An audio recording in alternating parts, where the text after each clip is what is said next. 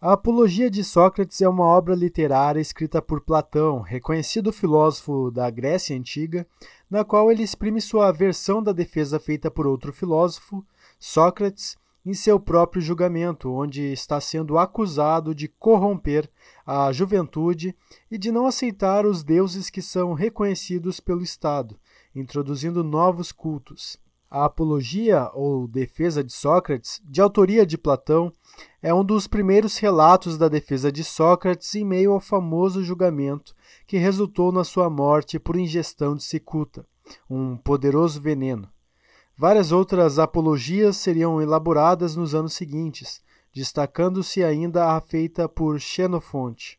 Neste primeiro audiobook que eu trago a vocês, eu, Alisson Augusto, licenciado e mestrando em filosofia pela PUC do Rio Grande do Sul, farei a leitura desta obra clássica que tornou-se um marco não apenas para a popularização da filosofia em seu sentido literário, como também para a discussão sobre problemas relativos à democracia e, acima de tudo, sobre a justiça em si mesma.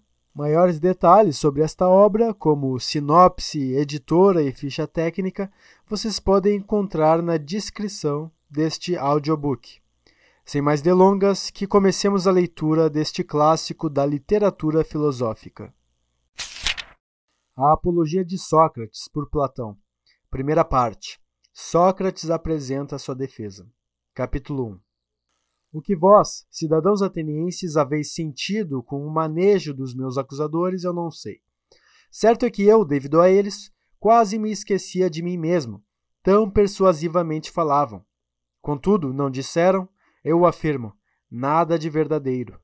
Mas, entre muitas mentiras que divulgaram, uma acima de todas eu admiro, aquela pela qual disseram que deveis ter cuidado para não ser desenganados por mim como homem hábil no falar.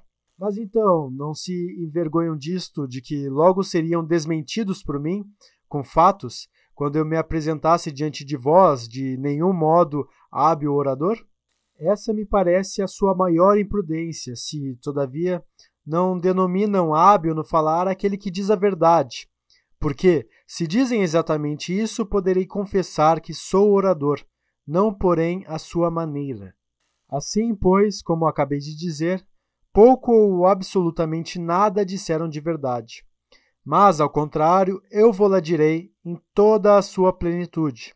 Contudo, por Zeus, não ouvireis, por certo, cidadãos atenienses, discursos enfeitados de locuções e de palavras ou adornados como os deles, mas coisas ditas simplesmente com as palavras que me vierem à boca pois estou certo de que é justo o que eu digo, e nenhum de vós espera outra coisa.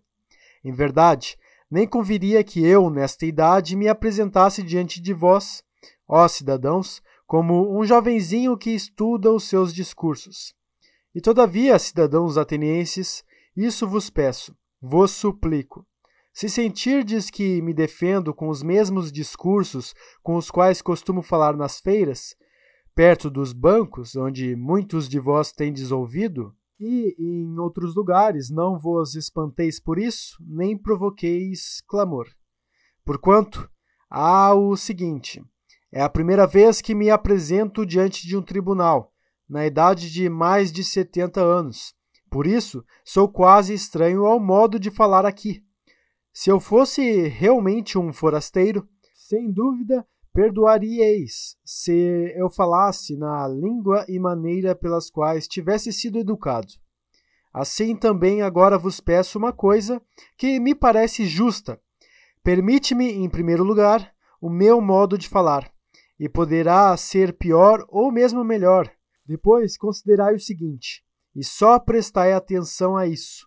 Se o que digo é justo ou não, essa de fato é a virtude do juiz, do orador dizer a verdade.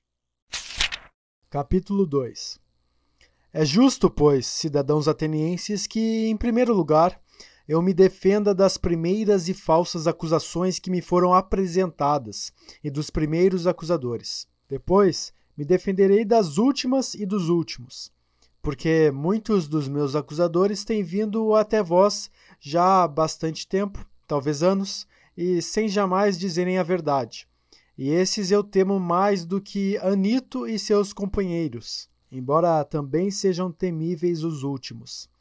Mais temíveis, porém, são os primeiros, ó cidadãos, os quais, tomando a maior parte de vós, desde crianças, vos persuadiam e me acusavam falsamente, dizendo-vos que há um tal Sócrates, homem douto, especulador das coisas celestes e investigador das subterrâneas, e que torna mais forte a razão mais fraca.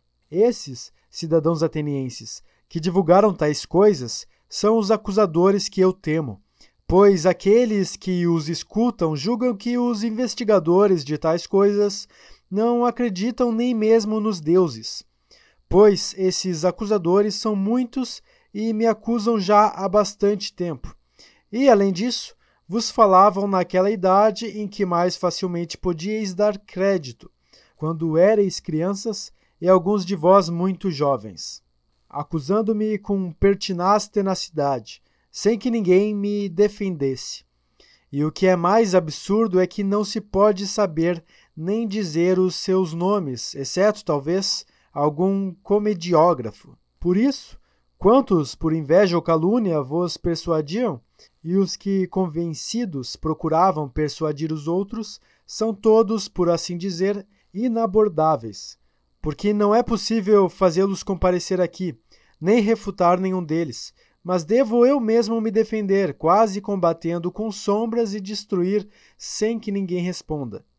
Admiti também vós, como eu digo, que os meus acusadores são de duas espécies, uns que me acusaram recentemente, outros há muito dos quais estou falando, e convide que devo me defender primeiramente destes, porque também vós os ouviste acusar-me em primeiro lugar e durante muito mais tempo que os últimos.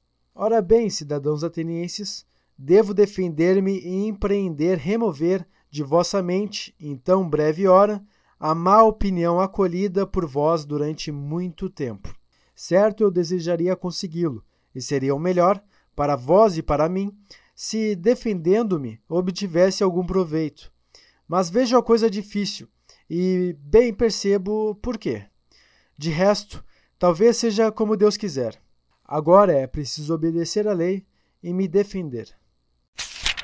Capítulo 3 Prossigamos, pois, e vejamos de início qual é a acusação, de onde nasce a calúnia contra mim, baseado no qual meleto me moveu este processo.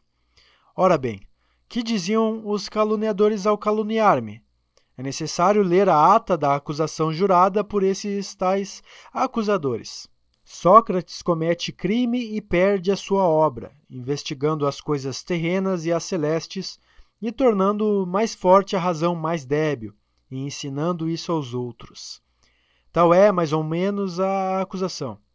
E isso já vistes, vós mesmos, na comédia de Aristófanes, onde aparece aqui e ali um Sócrates que diz caminhar pelos ares e exibe muitas outras tolices, das quais não entendo nem muito, nem pouco.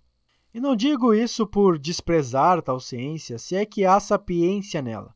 Mas o fato é, cidadãos atenienses, que de maneira alguma é, me ocupo de semelhantes coisas e apresento testemunhas. Vós mesmos, e peço, vos informei reciprocamente, mutuamente vos interrogueis: quantos de vós me ouviram discursar algum dia? E muitos dentre vós são desses. Perguntai-vos uns aos outros se qualquer de vós jamais me ouviu orar, muito ou pouco, em torno de tais assuntos, e então reconhecereis que tais são, do mesmo modo, as outras mentiras que dizem de mim. Capítulo 4 Na realidade, nada disso é verdadeiro. E se tendes ouvido de alguém que instrui e ganha dinheiro com isso, não é verdade. Embora em realidade isso me pareça bela coisa, que alguém seja capaz de instruir os homens, como Gorgias Leontino, Pródico de Co e Hípias de Élide, porquanto cada um desses, ó cidadãos, passando de cidade em cidade, é capaz de persuadir os jovens, os quais poderiam conversar gratuitamente com todos os cidadãos que quisessem. É capaz de persuadir a estar com eles, deixando as outras conversações, compensando-os com dinheiro e proporcionando-lhes prazer. Mas aqui há outro erudito de Paros, o qual eu soube que veio para junto de nós, porque encontrei por acaso um que despendeu com os sofistas mais dinheiro que todos os outros juntos. Calhas de Hipônico. Tem dois filhos e eu o interroguei. Calhas, se os teus filhinhos fossem poldrinhos ou bezerros, deveríamos escolher e pagar para eles um guardião, o qual os deveria aperfeiçoar nas suas qualidades inerentes. Seria uma pessoa que entendesse de cavalos e de agricultura. Mas, como são homens, qual é o mestre que deves tomar para eles? Qual é o que sabe ensinar tais virtudes, a humana e a civil? Creio bem que tens pensado nisso uma vez que tem dois filhos. Haverá alguém ou não? Certamente, responde. E eu pergunto: Quem é? De onde e por quanto ensina? Eveno respondeu de Paros por cinco minas, e eu acreditaria Eveno muito feliz, se verdadeiramente possui essa arte e a ensina com um tal garbo. Mas o que é certo é que também eu me sentiria altivo e orgulhoso se soubesse tais coisas. Entretanto, o fato é, cidadãos atenienses, que não sei. Capítulo 5 Algum de vós aqui poderia talvez se opor a mim. Mas, Sócrates, que é que fazes? De onde nasceram tais calúnias? Se não tivesses te ocupado em coisa alguma diversa das coisas que fazem os outros, na verdade não terias ganho tal fama e não teriam nascido acusações.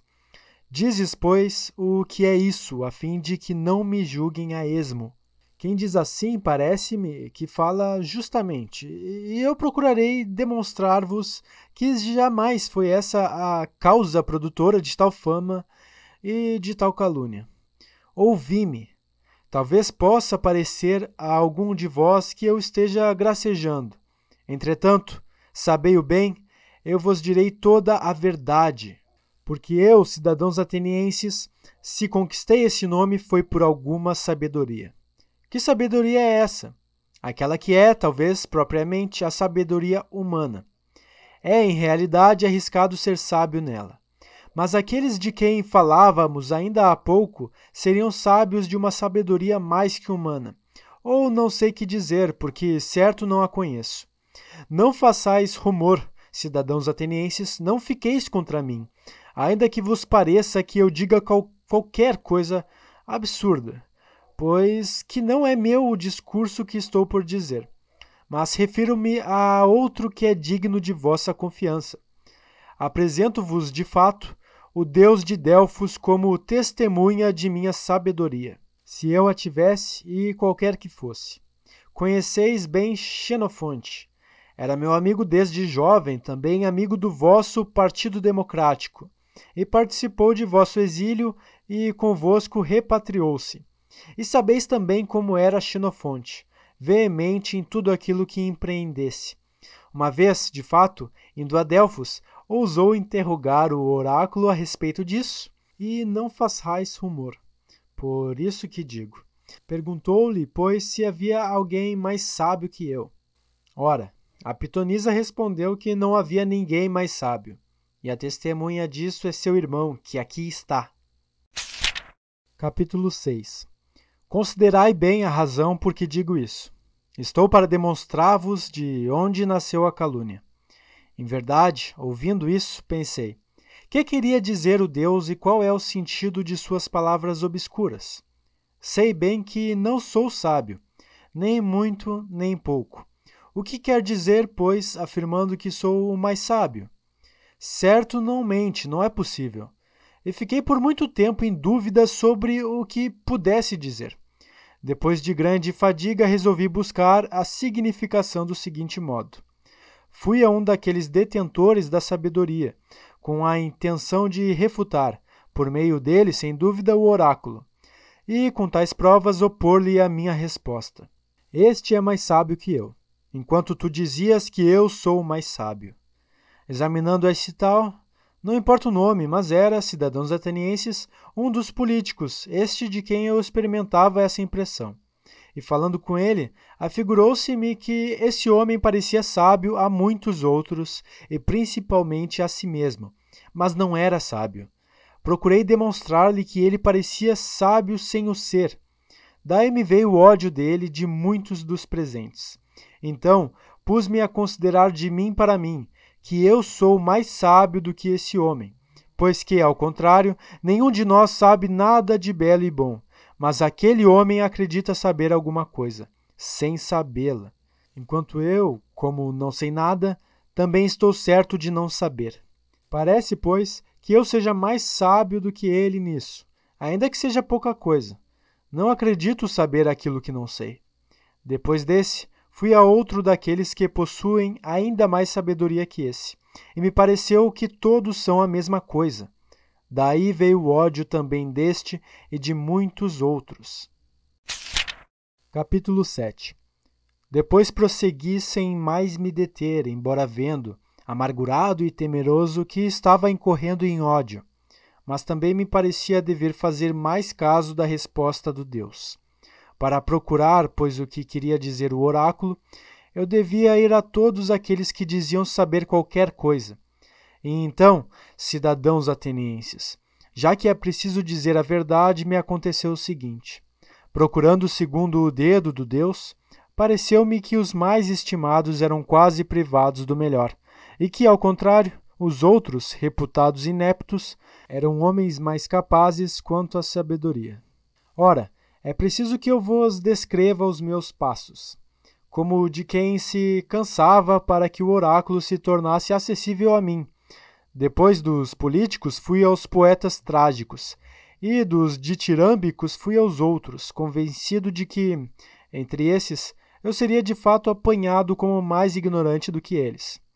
Tomando, pois, os seus poemas, dentre os que me pareciam os mais bem feitos, eu lhes perguntava o que queriam dizer para aprender também alguma coisa com eles. Agora, ó cidadãos, eu me envergonho de vos dizer a verdade, mas também devo manifestá-la. Pois que estou para afirmar que todos os presentes teriam discorrido sobre tais versos quase melhor do que aqueles que os haviam feito. Em outras palavras, direi ainda em relação aos trágicos, que não faziam por sabedoria aquilo que faziam, mas por certa natural inclinação e intuição, assim como os adivinhos e os vates. E, em verdade, embora digam muitas e belas coisas, não sabem nada daquilo que dizem. O mesmo me parece acontecer com os outros poetas. E também me recordo de que eles, por causa das suas poesias, acreditavam-se homens sapientíssimos, ainda em outras coisas, nas quais não eram. Por essa razão, pois, andei pensando que nisso eu os superava, pela mesma razão que superava os políticos. Capítulo 8 Por fim, também fui aos artífices, porque estava persuadido de que, por assim dizer, nada sabiam. E ao contrário, tenho que dizer que os achei instruídos em muitas e belas coisas. Em verdade, nisso me enganei. Eles de fato sabiam aquilo que eu não sabia e eram muito mais sábios do que eu. Mas, cidadãos atenienses, parece-me que também os artífices tinham o mesmo defeito dos poetas. Pelo fato de exercitarem bem a própria arte, cada um pretendia ser sapientíssimo também nas outras coisas de maior importância, e esse erro obscurecia o seu saber. Assim, eu ia interrogando a mim mesmo, a respeito do que disse o oráculo. Se devia mesmo permanecer como sou, nem sábio da sua sabedoria, nem ignorante da sua ignorância, ou ter ambas as coisas como eles os têm. Em verdade, respondo a mim e ao oráculo que me convém ficar como sou. Capítulo 9 Ora, dessa investigação, cidadãos atenienses, me vieram muitas inimizades e tão odiosas e graves que delas se derivaram outras tantas calúnias e me foi atribuída a qualidade de sábio, pois que a cada instante os presentes acreditam que eu seja sábio naquilo que refuta os outros. Do contrário, ó cidadãos, o Deus é que poderia ser sábio de verdade ao dizer no oráculo que a sabedoria humana é de pouco ou nenhum preço E parece que não tenha querido dizer isso de Sócrates, mas que se tenha servido do meu nome, tomando-me por exemplo, como se dissesse: aqueles dentre vós, ó homens, são sapientíssimos, os que, como Sócrates, tenham reconhecido que em realidade não tem nenhum mérito quanto à sabedoria.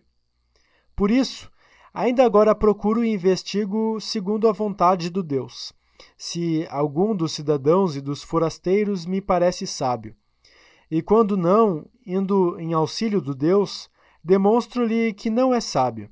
E, ocupado em tal investigação, não tenho tido tempo de fazer nada de nada de apreciável, nem nos negócios públicos, nem nos privados. Mas encontro-me em extrema pobreza, por causa do serviço do Deus.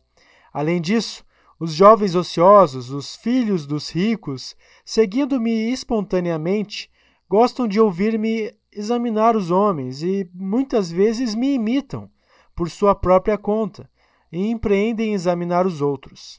E então encontram grande quantidade daqueles que acreditam saber alguma coisa, mas pouco ou nada sabem.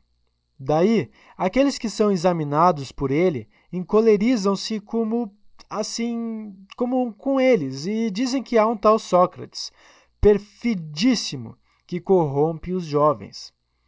E quando alguém os pergunta o que é que ele faz e ensina, não tem nada o que dizer, pois ignoram.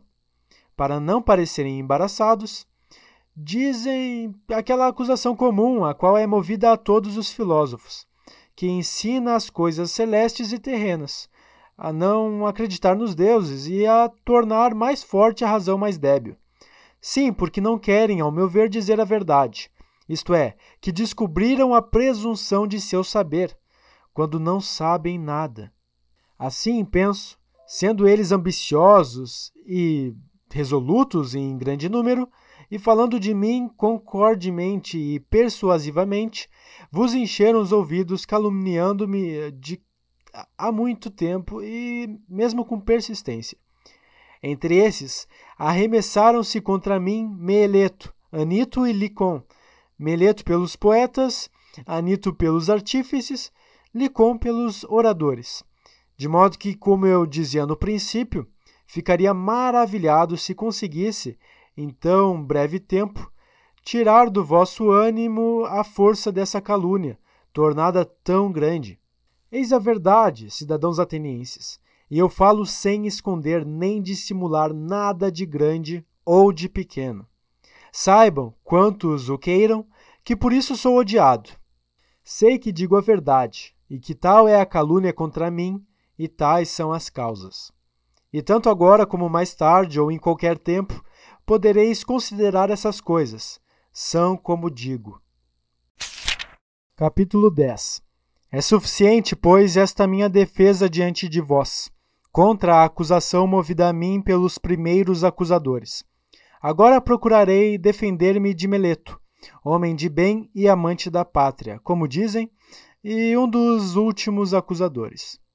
Voltemos, portanto, ao ato de acusação, jurado por ele, como por outros acusadores. É mais ou menos assim.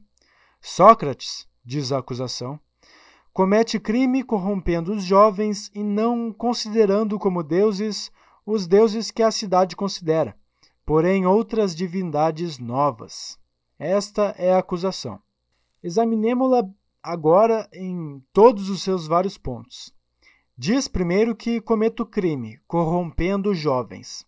Ao contrário, eu digo, cidadãos atenienses, Meleto é quem comete crime, porque brinca com as coisas graves, conduzindo com facilidade os homens ao tribunal, aparentando ter cuidado e interesse por coisas em que de fato nunca pensou.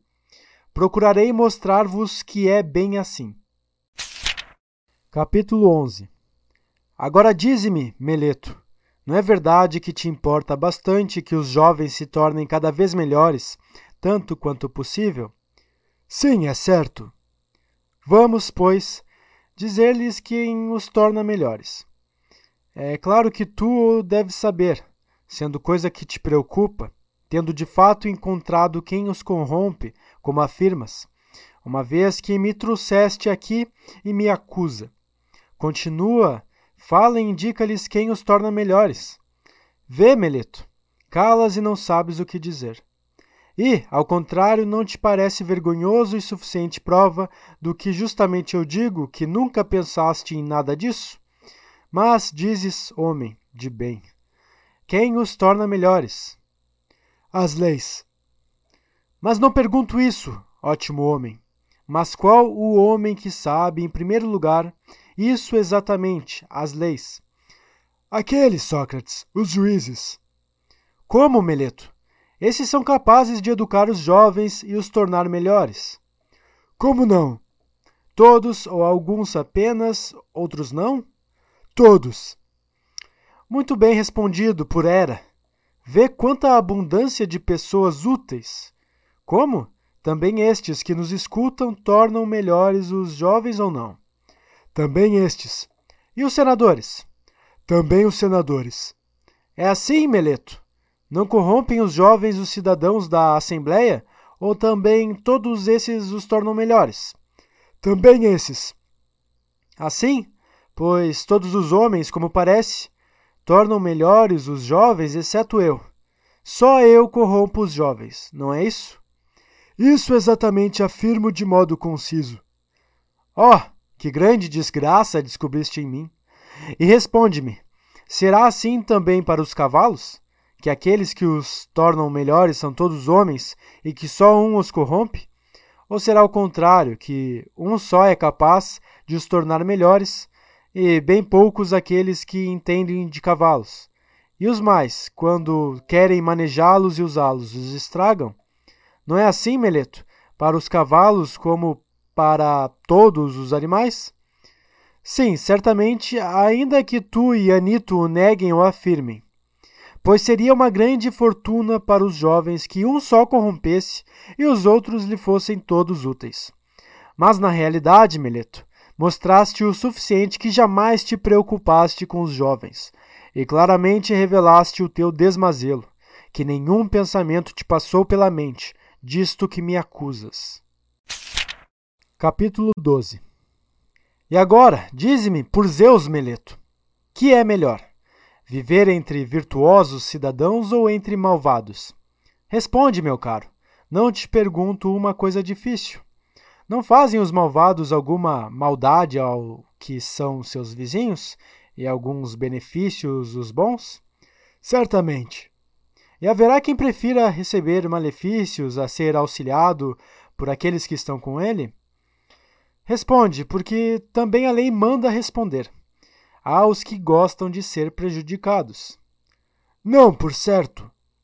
Vamos, pois, tu me acusas como pessoa que corrompe os jovens e os torna piores, voluntariamente ou involuntariamente?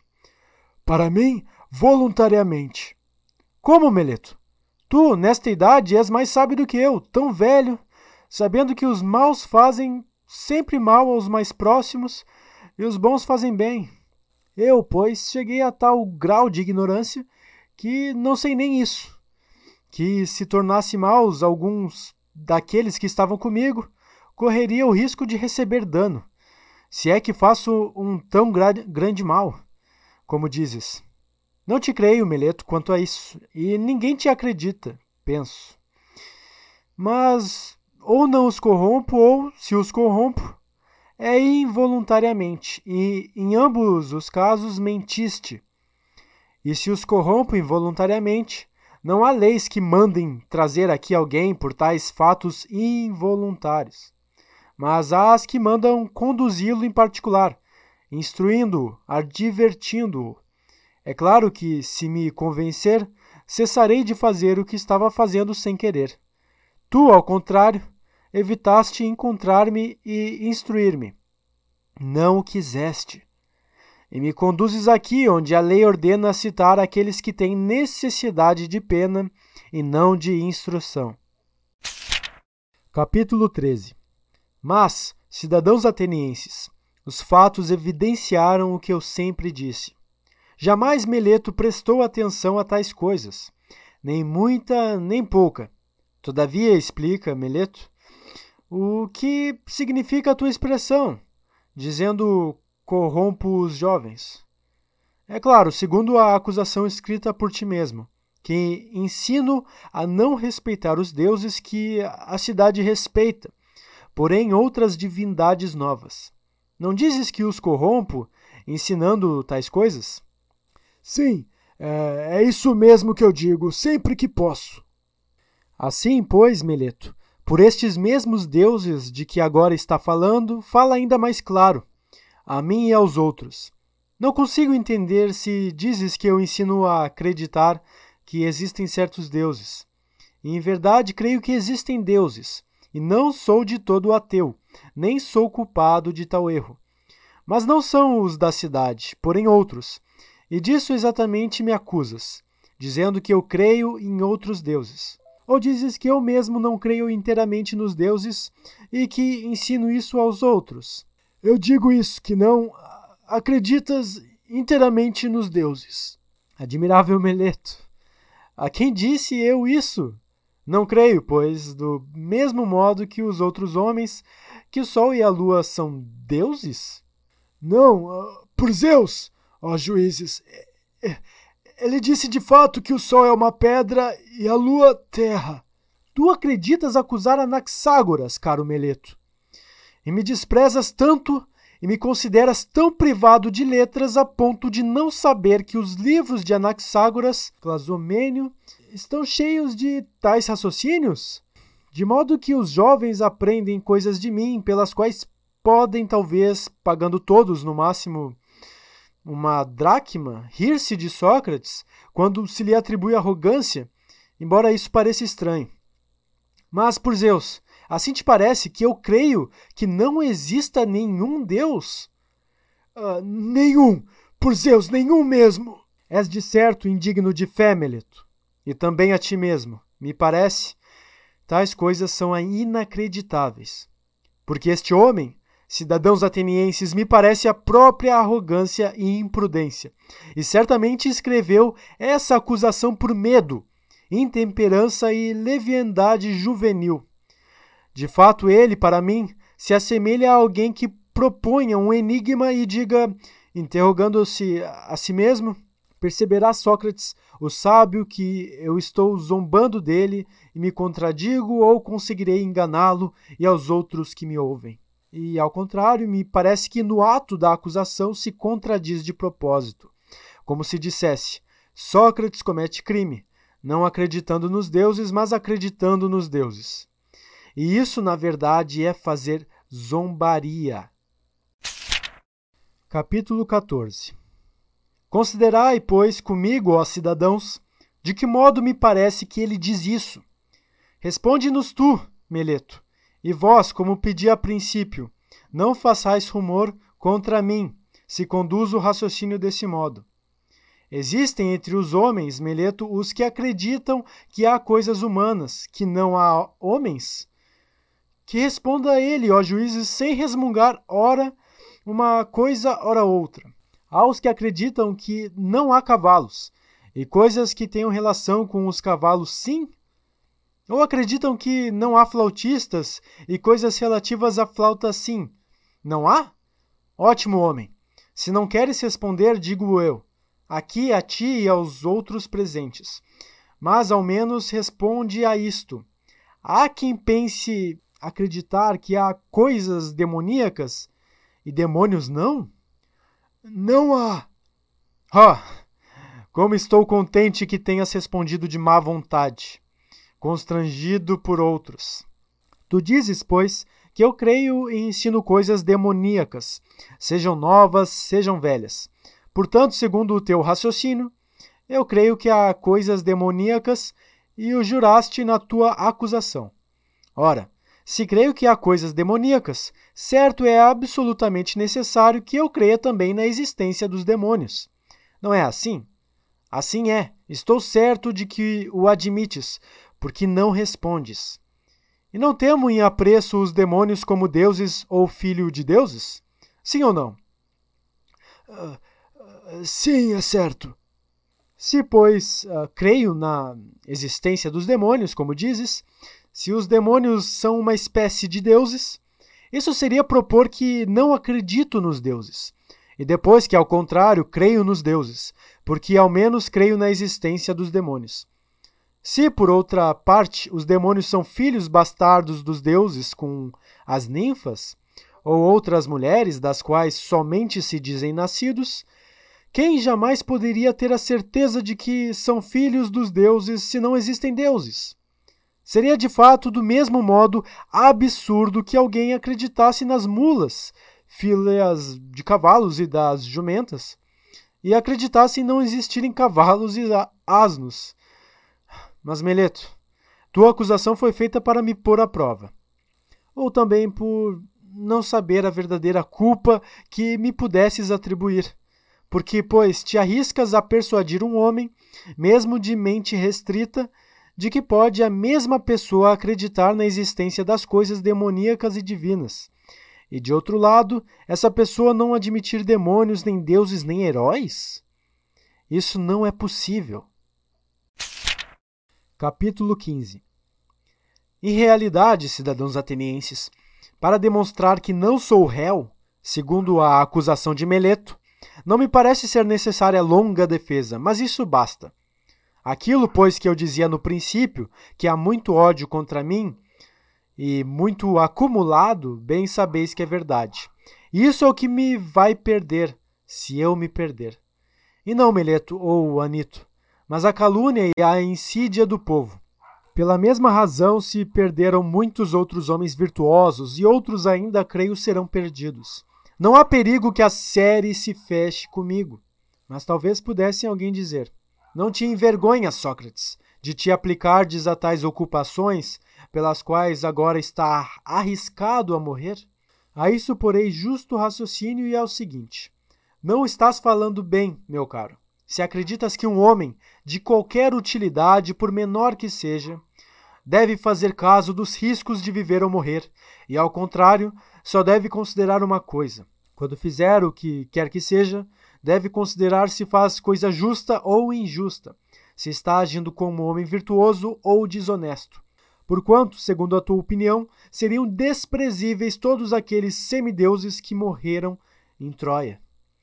E com eles o filho de Tétis, o qual, para não sobreviver à vergonha, desprezou de tal modo o perigo que, desejoso de matar Heitor, não deu ouvido à predição de sua mãe, que era uma deusa, e a qual lhe deve ter dito mais ou menos isso: Filho, se vingares a morte de teu amigo Patroclo e matares Heitor, tu mesmo morrerás, porque, imediatamente depois de Heitor, o teu destino estará terminado. Ouviu tais palavras, não fez nenhum caso da morte e dos perigos, e temendo muito mais o viver ignóbil e não vingar os amigos, disse: Morra eu imediatamente depois de ter punido o culpado, para que não permaneça aqui como objeto de riso, junto das minhas naus recurvas inútil fardo da terra. Crês que tenha feito caso dos perigos e da morte? Porque em verdade assim é, cidadãos atenienses, onde quer que alguém tenha colocado, reputando o melhor posto, ou se for ali colocado pelo comandante, tem necessidade, a meu ver, de ir firme ao encontro dos perigos, sem se importar com a morte ou com coisa alguma, a não ser com as torpezas.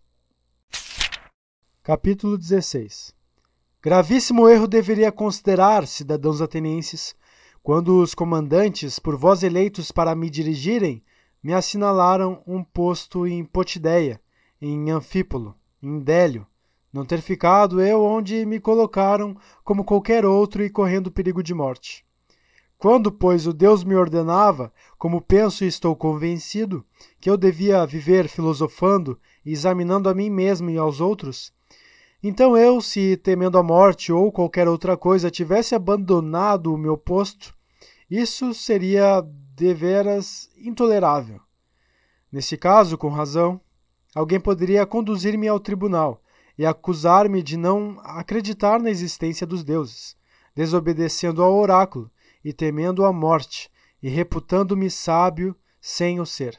Pois que, ó cidadãos, o temer a morte não é outra coisa que parecer ter sabedoria, não tendo.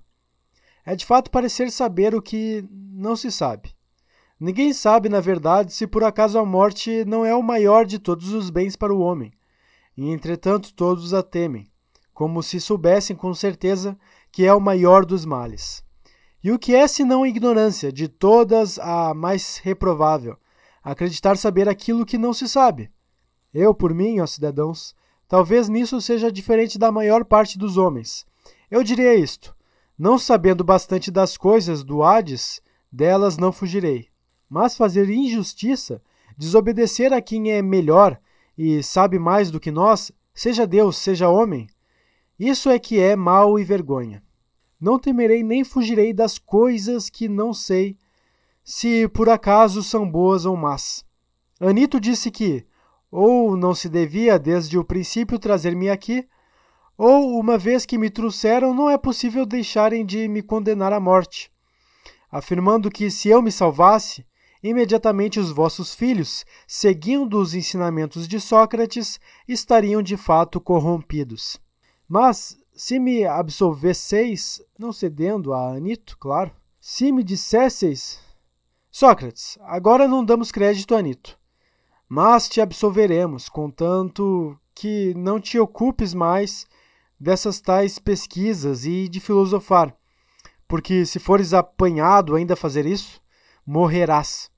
Se, pois, me absolvesseis sob tal condição, eu vos diria: Cidadãos atenienses, eu vos respeito e vos amo, mas obedecerei aos deuses em vez de obedecer a vós. Enquanto eu respirar e estiver na posse de minhas faculdades, não deixarei de filosofar e de vos exortar ou de instruir cada um, quem quer que seja que vier à minha presença, dizendo-lhe como é meu costume: Ótimo homem, tu que és cidadão de Atenas, da cidade maior e mais famosa pelo saber e pelo poder, não te vergonhas de fazer caso das riquezas para guardares quanto mais puderes, e da glória e das honrarias, e depois não fazer caso e nada te importares de sabedoria, da verdade e da alma, para tê-la cada vez melhor? E se algum de vós protestar e prometer cuidar, não o deixarei já, nem irei embora, mas o interrogarei e o examinarei e o convencerei. E, em qualquer momento que pareça que não possui virtude, convencido de que a possuo, o reprovarei, porque faz pouquíssimo caso das coisas de grandíssima importância e grande caso das parvoices. E isso farei com quem quer que seja que me pareça, seja jovem ou velho, forasteiro ou cidadão. Tanto mais com os cidadãos quanto mais me sejam vizinhos por nascimento. Isso justamente é o que me manda o Deus, e vós o sabeis e creio que nenhum bem maior tendes na cidade, maior que este meu serviço do Deus. Por toda parte eu vou persuadindo a todos, jovens e velhos, a não se preocuparem exclusivamente e nem tão ardentemente com o corpo e com as riquezas, como devem preocupar-se com a alma, para que ela seja quanto possível melhor. E vou dizendo que a virtude não nasce da riqueza, mas da virtude vem aos homens as riquezas e todos os outros bens, tanto públicos como privados. Se, falando assim, eu corrompo os jovens, tais raciocínios são prejudiciais. Mas se alguém disser que digo outras coisas que não essas, não diz a verdade. Por isso vos direi, cidadãos atenienses, que, segundo Anito ou não, absolvendo-me ou não, não farei outra coisa nem que tenha de morrer muitas vezes. Capítulo 17 Não façais rumor, cidadãos atenienses, mas perseverai no que vos estou dizendo, isto é, não vocifereis pelas coisas que vos digo, mas ouvi-me, pois, escutando-me, penso que tirareis proveito. Aqui estou para vos dizer algumas outras coisas. E talvez por isso levantareis a voz, mas não deveis fazer. Sabei-o bem, se me condenais a morrer, a mim, que sou tal como eu digo, não causareis maior dano a mim que vós mesmos. E de fato, nem Meleto, nem Anito me poderiam fazer mal em coisa em alguma.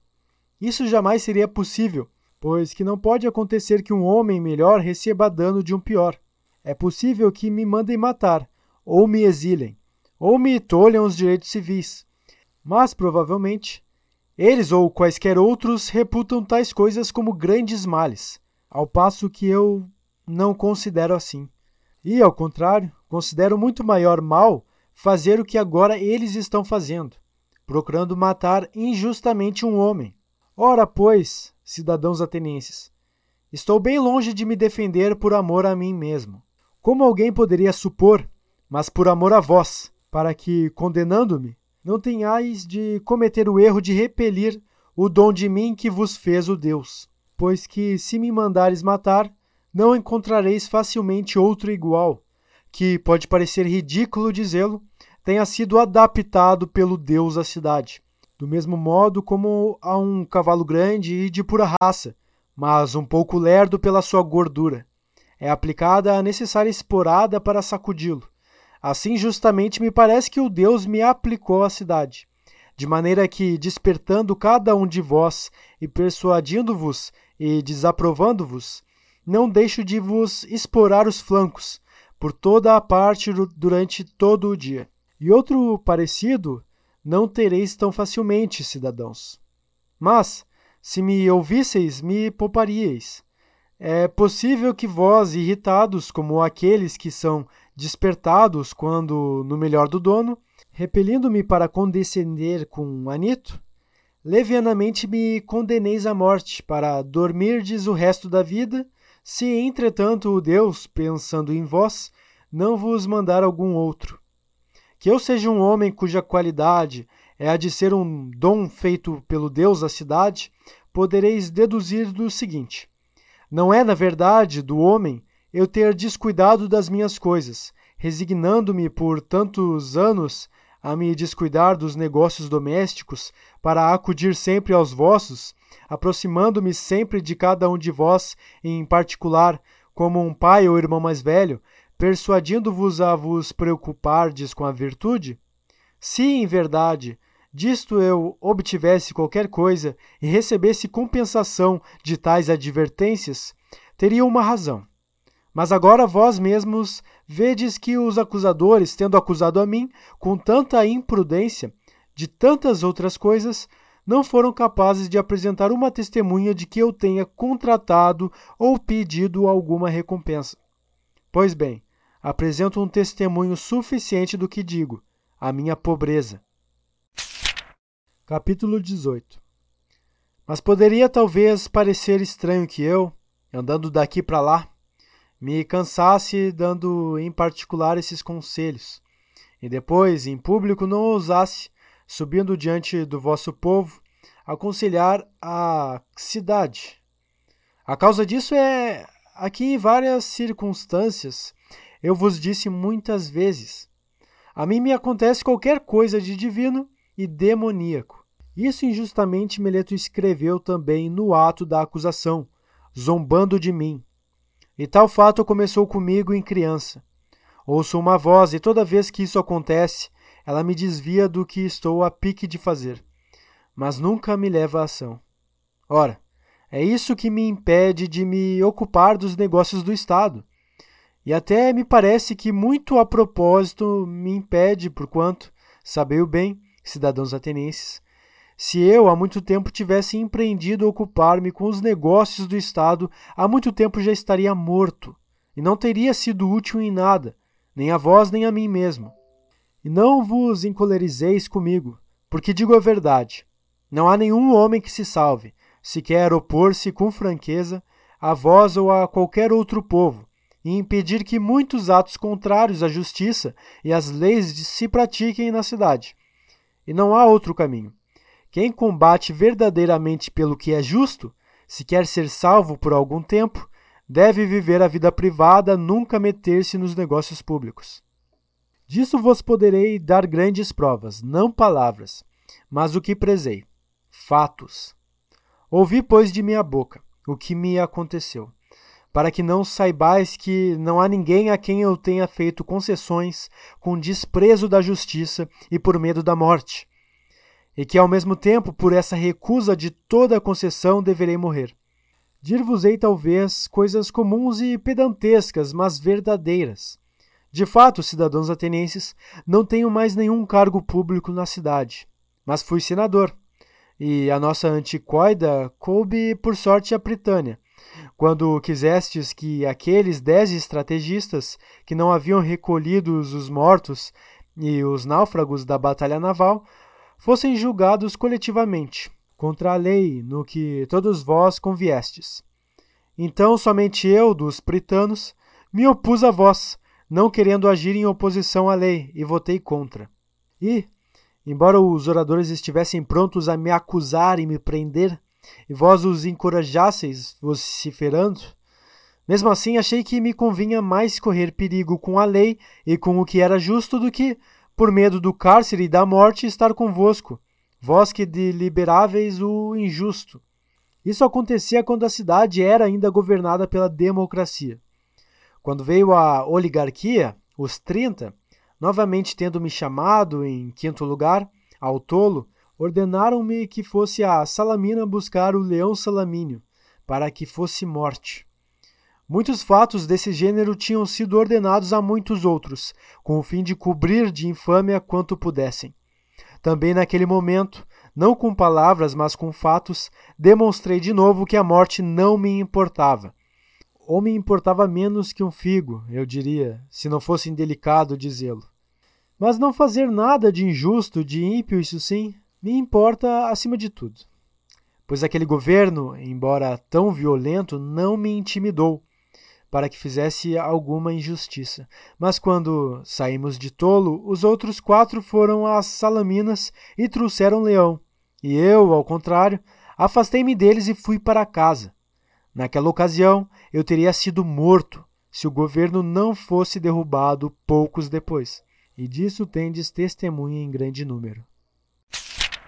Capítulo 19 Ora, julgais que eu teria vivido tantos anos se me tivesse aplicado aos negócios públicos e, procedendo como homem de bem, tivesse defendido as coisas justas e, como deve ser, tivesse dado a isso maior importância? Muito longe disso, cidadãos atenienses. Na verdade, também nenhum outro se teria salvo. Eu, porém, durante toda a minha vida, se fiz alguma coisa em público ou em particular, vos apareço sempre o mesmo, não tendo jamais concedido coisa alguma contra a justiça, nem aos outros, nem a algum daqueles que meus caluniadores chamam de meus discípulos. Mas nunca fui mestre de ninguém. Se, pois, alguém mostrou desejo da minha presença quando eu falava, e acudiam à minha procura jovens e velhos, Nunca me recusei a ninguém. Nunca, ao menos, falei de dinheiro. Mas igualmente me presto a me interrogar os ricos e os pobres. Quando alguém, respondendo, quer ouvir o que digo, e se algum deles se torna melhor, ou não se torna, não posso ser responsável, pois que não prometi, nem dei, nesse sentido, nenhum ensinamento. E se alguém afirmar que aprendeu ou ouviu de mim, em particular, qualquer coisa de diverso do que disse a todos os outros, sabei bem que não diz a verdade. Capítulo 20 Entretanto, como pode acontecer que alguns se comprazam em passar muito tempo comigo? Já ouvistes, cidadãos atenienses? Eu já vos disse toda a verdade. É porque tomam gosto em ouvir e examinar aqueles que acreditam ser sábios e não o são não é de fato coisa desagradável. E, como disse, foi o Deus que me ordenou a fazê-lo, com oráculos, com sonhos e com outros meios pelos quais algumas vezes a divina vontade ordena um homem que faça o que quer que seja. Tudo isso, cidadãos atenienses, é verdade e fácil de provar. Com efeito, suponhamos que entre os jovens há alguns que estou corrompendo e outros que já corrompi seria aparentemente inevitável que alguns destes, quando tiveram mais idade, compreendessem que eu lhes tinha alguma vez aconselhado uma ação má. E hoje deveriam estar aqui para me acusar e vingar-se de mim. Suponhamos ainda que eles não teriam querido vir pessoalmente. Mesmo assim, alguns de seus parentes, pais, irmãos ou pessoas de família, se algum dia receberam danos de minha parte, agora deveriam recordar e tirar vingança. Mas eis que vejo aqui presentes muitos desses.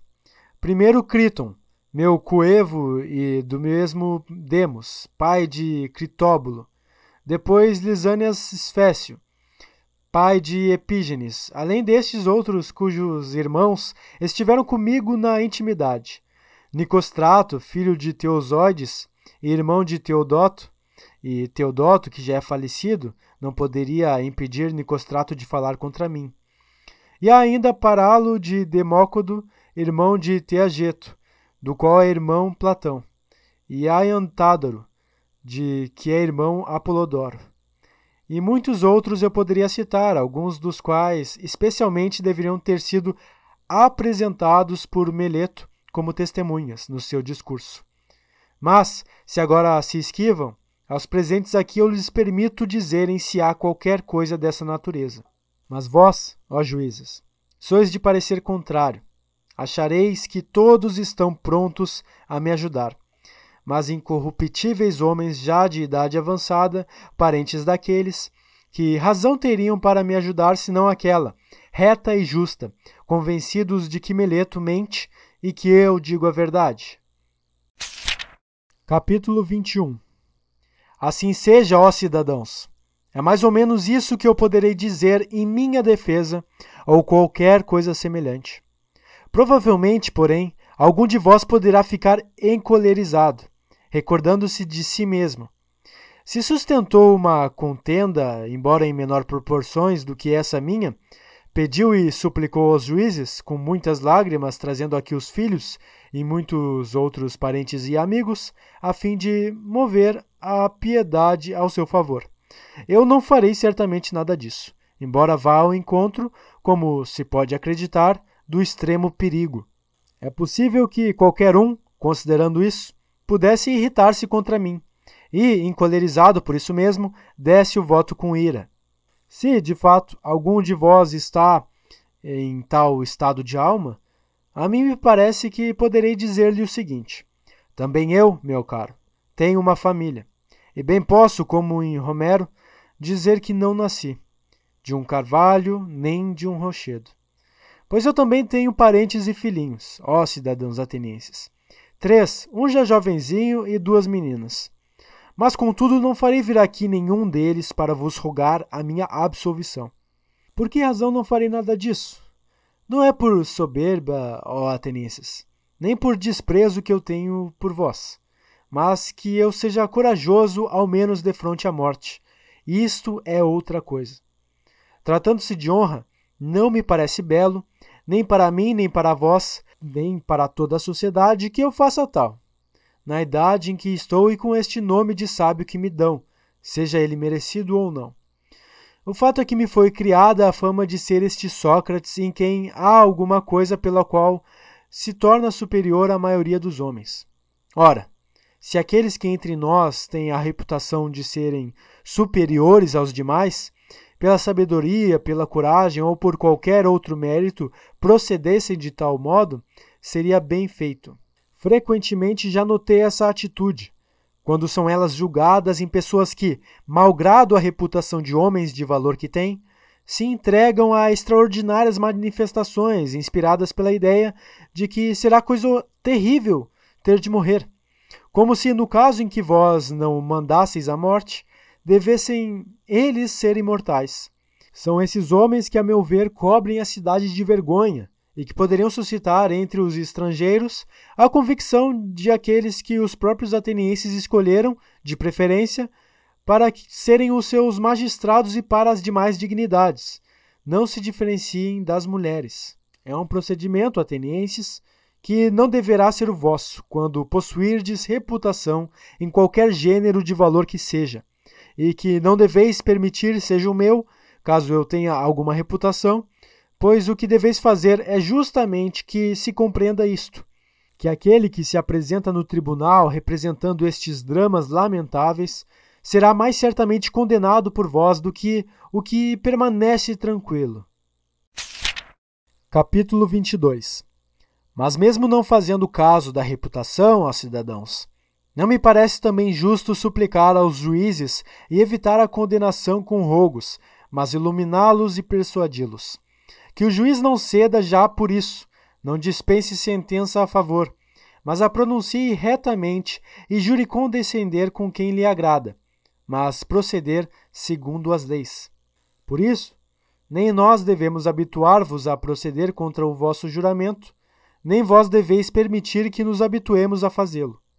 Não espereis, cidadãos atenienses, que eu seja constrangido a fazer diante de vós coisas tais que não considero nem belas, nem justas, nem santas, especialmente agora, por Zeus, que sou acusado de impiedade por Meleto.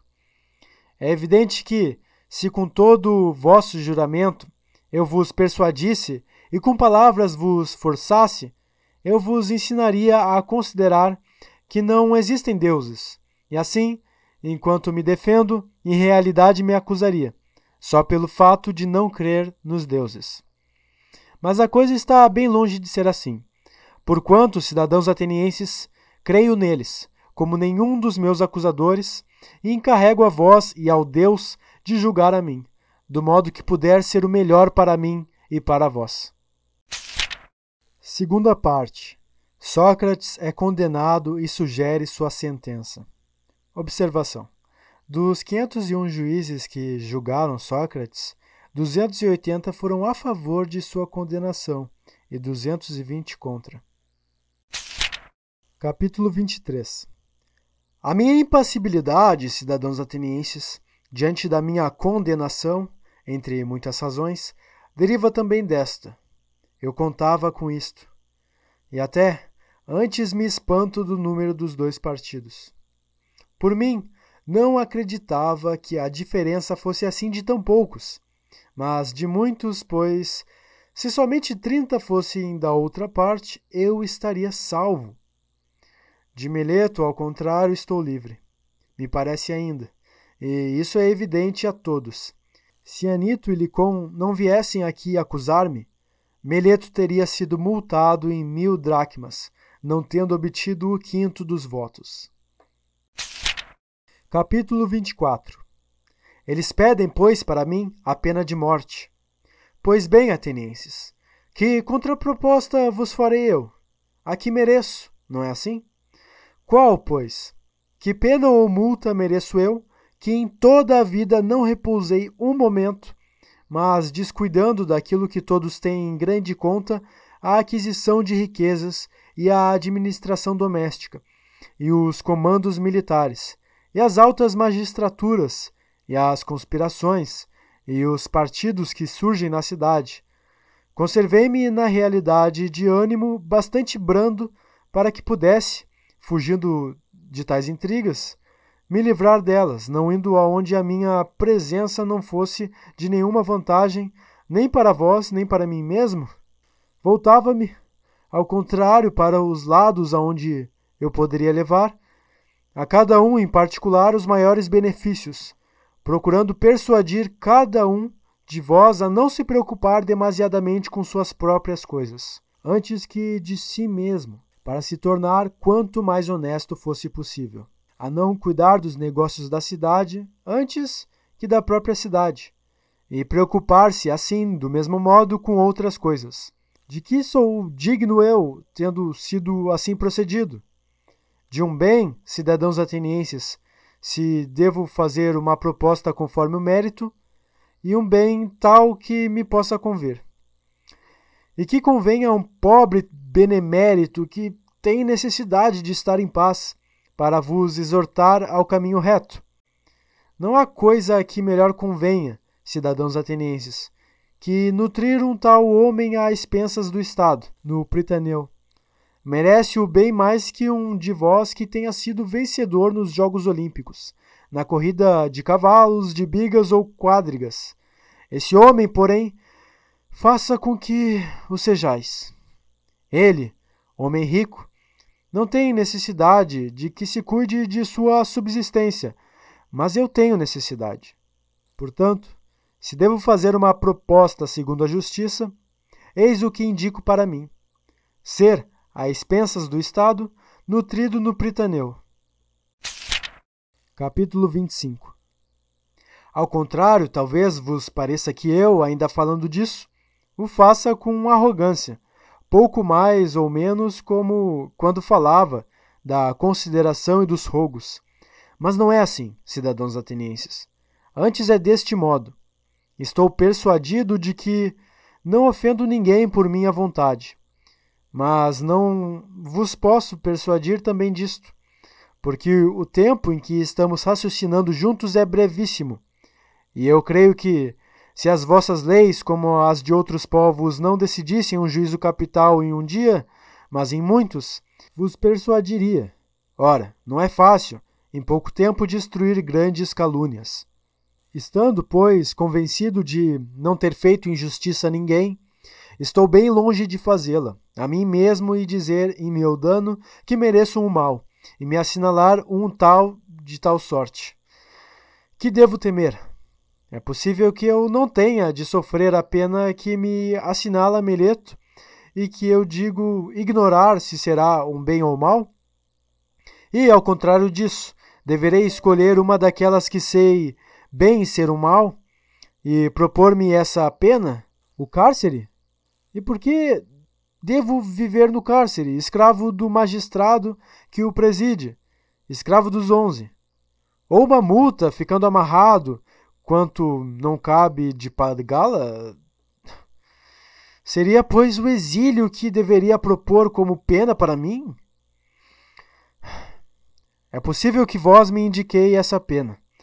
Ah, eu teria verdadeiramente um amor excessivo à vida se fosse irrefletido ao ponto de não ser capaz de refletir nisso. Vós que sois meus concidadãos, acabastes por não achar meios de suportar meus sermões. Estes se tornaram para vós um fardo bastante pesado e detestável para que procurei hoje livrar-vos. Serão os seus sermões mais fáceis de suportar para os outros, muito longe disso, atenienses. Pela vida, em verdade, seria minha. Nesta idade, viver fora da pátria, passando de uma cidade a outra, expulso em degredo.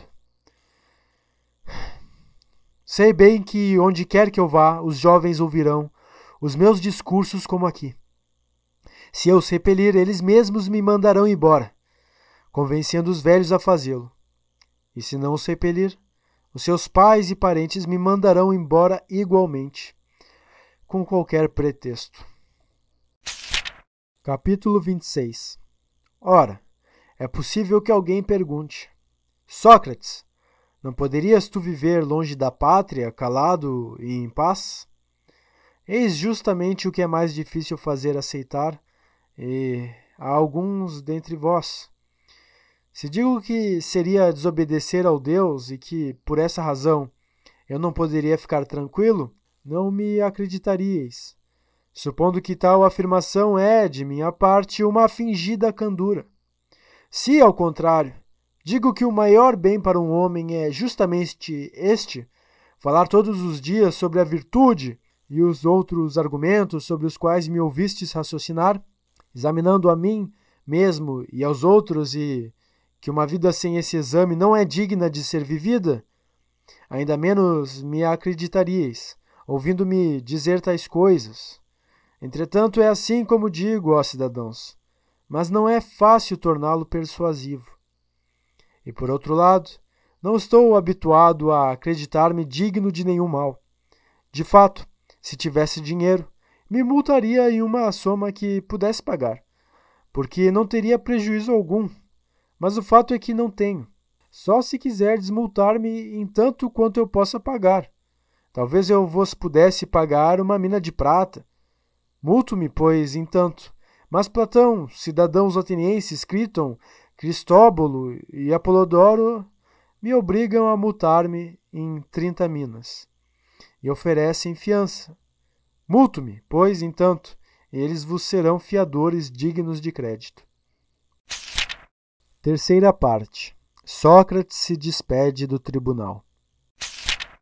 Capítulo 27 Por não terdes querido esperar um pouco mais de tempo, atenienses, ireis obter da parte dos que desejam lançar o opróbio sobre a nossa cidade a fama e a acusação de haver sido os assassinos de um sábio de Sócrates. Porque Quem vos quiser desaprovar, me chamará sem dúvida de sábio, embora eu não o seja. Pois bem, tivesseis esperado um pouco de tempo, a coisa seria resolvida por si. Vós vedes, de fato, a minha idade. E digo isso não a vós todos, mas àqueles que me condenaram à morte. Digo, além disto, mais o seguinte a esses mesmos: É possível que tenhais acreditado, ó cidadãos, que eu tenha sido condenado por pobreza de raciocínio, com os quais eu poderia vos persuadir. Se eu tivesse acreditado que era preciso dizer a fazer tudo para evitar a condenação. Mas não é assim. Caí por falta, não de raciocínios, mas de audácia e imprudência. E não por querer dizer-vos coisas tais que vos teria sido gratíssimas de ouvir, choramingando, lamentando e fazendo e dizendo muitas outras coisas indignas, as quais, certo, estáis habituados a ouvir de outros. Mas nem mesmo agora, na hora do perigo, eu teria nada de inconveniente, nem mesmo agora me arrependo de me ter defendido como fiz. Antes prefiro mesmo morrer, tendo-me defendido desse modo a viver daquele outro. Nem nos tribunais, nem no campo, nem a mim, nem a ninguém convém tentar todos os meios para fugir à morte.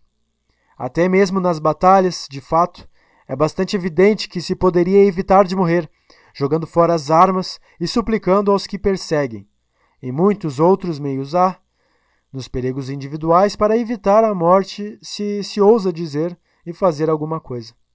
Mas, ó cidadãos, talvez o difícil não seja isso, fugir da morte.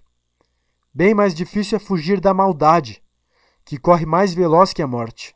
E agora eu, preguiçoso como sou e velho, fui apanhado pela mais lenta, enquanto os meus acusadores, válidos e leves, foram apanhados pela mais veloz, a maldade.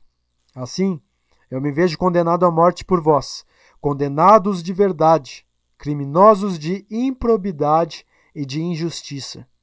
Eu estou dentro da minha pena, vós dentro da vossa. E talvez essas coisas devessem acontecer mesmo assim e creio que cada qual foi tratado adequadamente.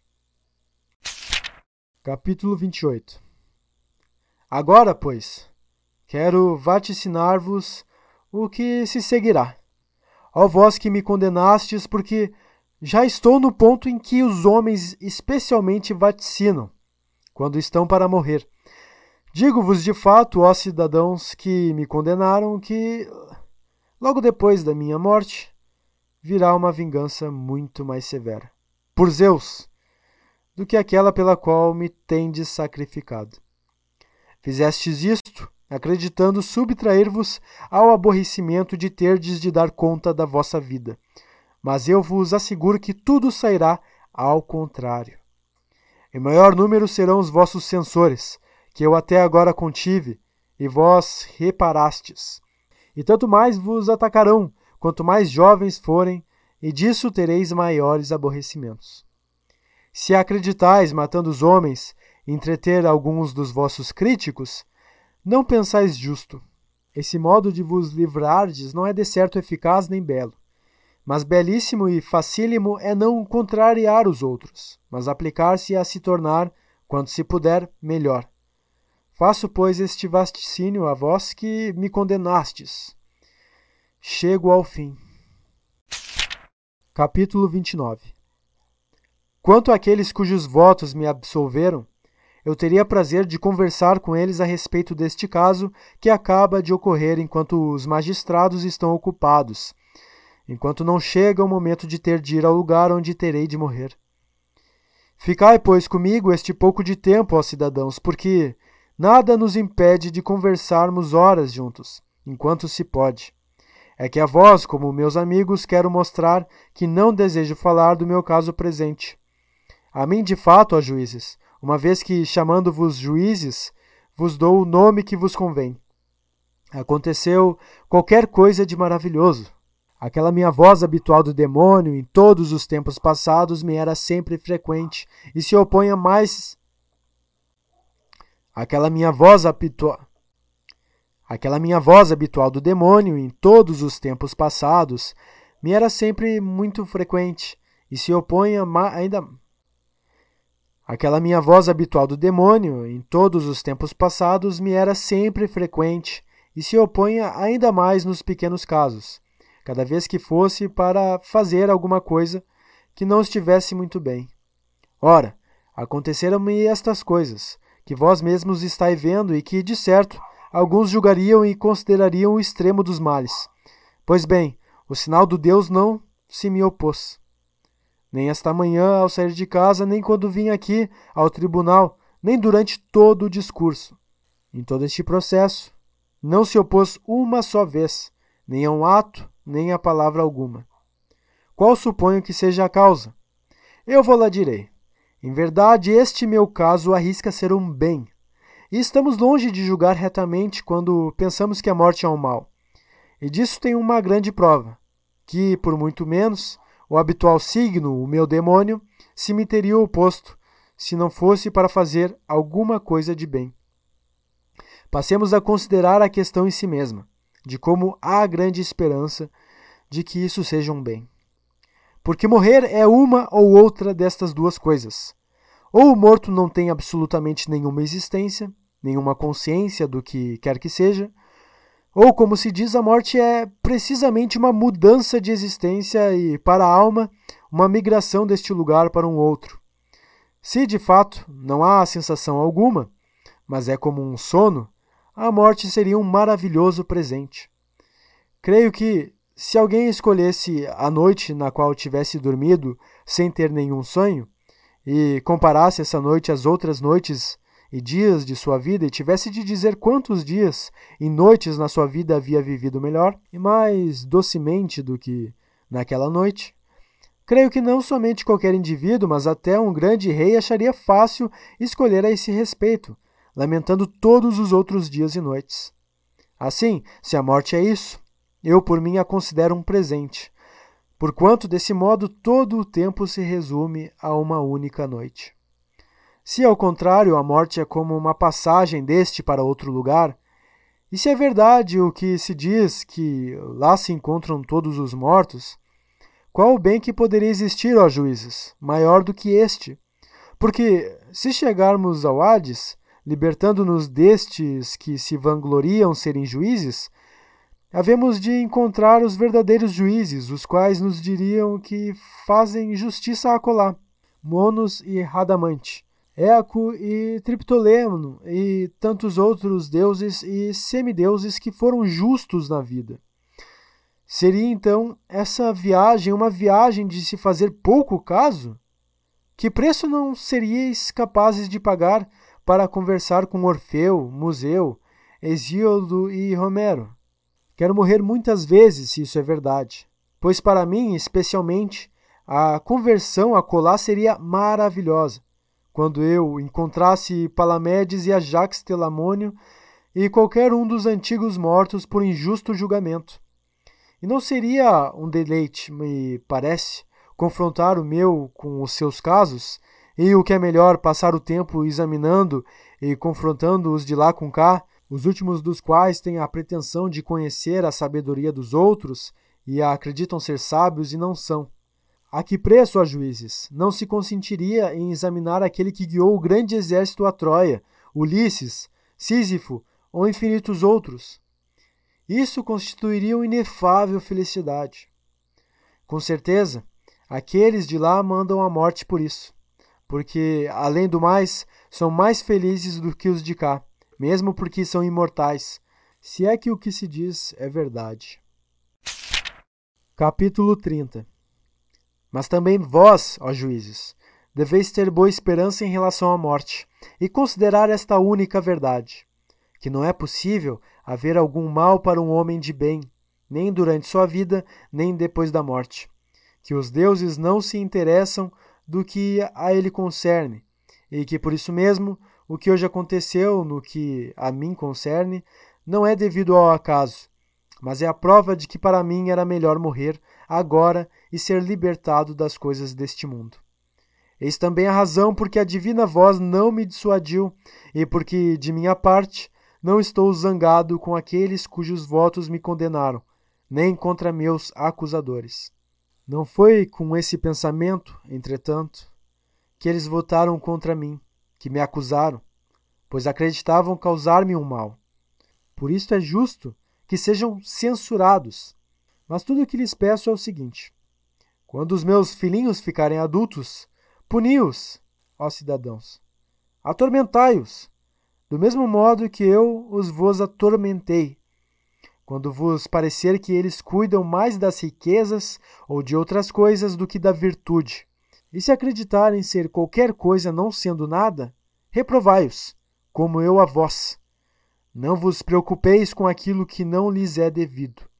E se fizerdes isso, terei de vós o que é justo, eu e os meus filhos. Mas já é hora de irmos, eu para a morte e vós para viverdes. Mas quem vai para a melhor sorte, é, isso é segredo, exceto para Deus. Bom, pessoal, este é o final do livro Apologia de Sócrates, escrito pelo seu discípulo e maior defensor, Platão. Se você gostou do audiobook, deixe sua curtida e seu comentário. Eu valorizo muito saber o que você tem a dizer sobre o conteúdo filosófico que eu trago aqui para vocês. Inscrevam-se no canal e, claro, ativem o sininho para receberem as novidades. Aliás, se querem me incentivar a produzir mais audiobooks como este, apadrinhem o meu canal. Para fazer isso, vocês podem acessar padrim.com.br Alisson e financiar este projeto. Mais links aí vocês podem conferir na descrição deste audiobook. Aliás, fazer um audiobook não é fácil, mas pela prática e hábito poderemos produzir com cada vez maior qualidade. Pelo menos essa é a minha aposta aqui para vocês. Eu vou ficando por aqui, meu nome é Alisson Augusto e a gente se fala aí na caixa de comentários mesmo. Forte abraço.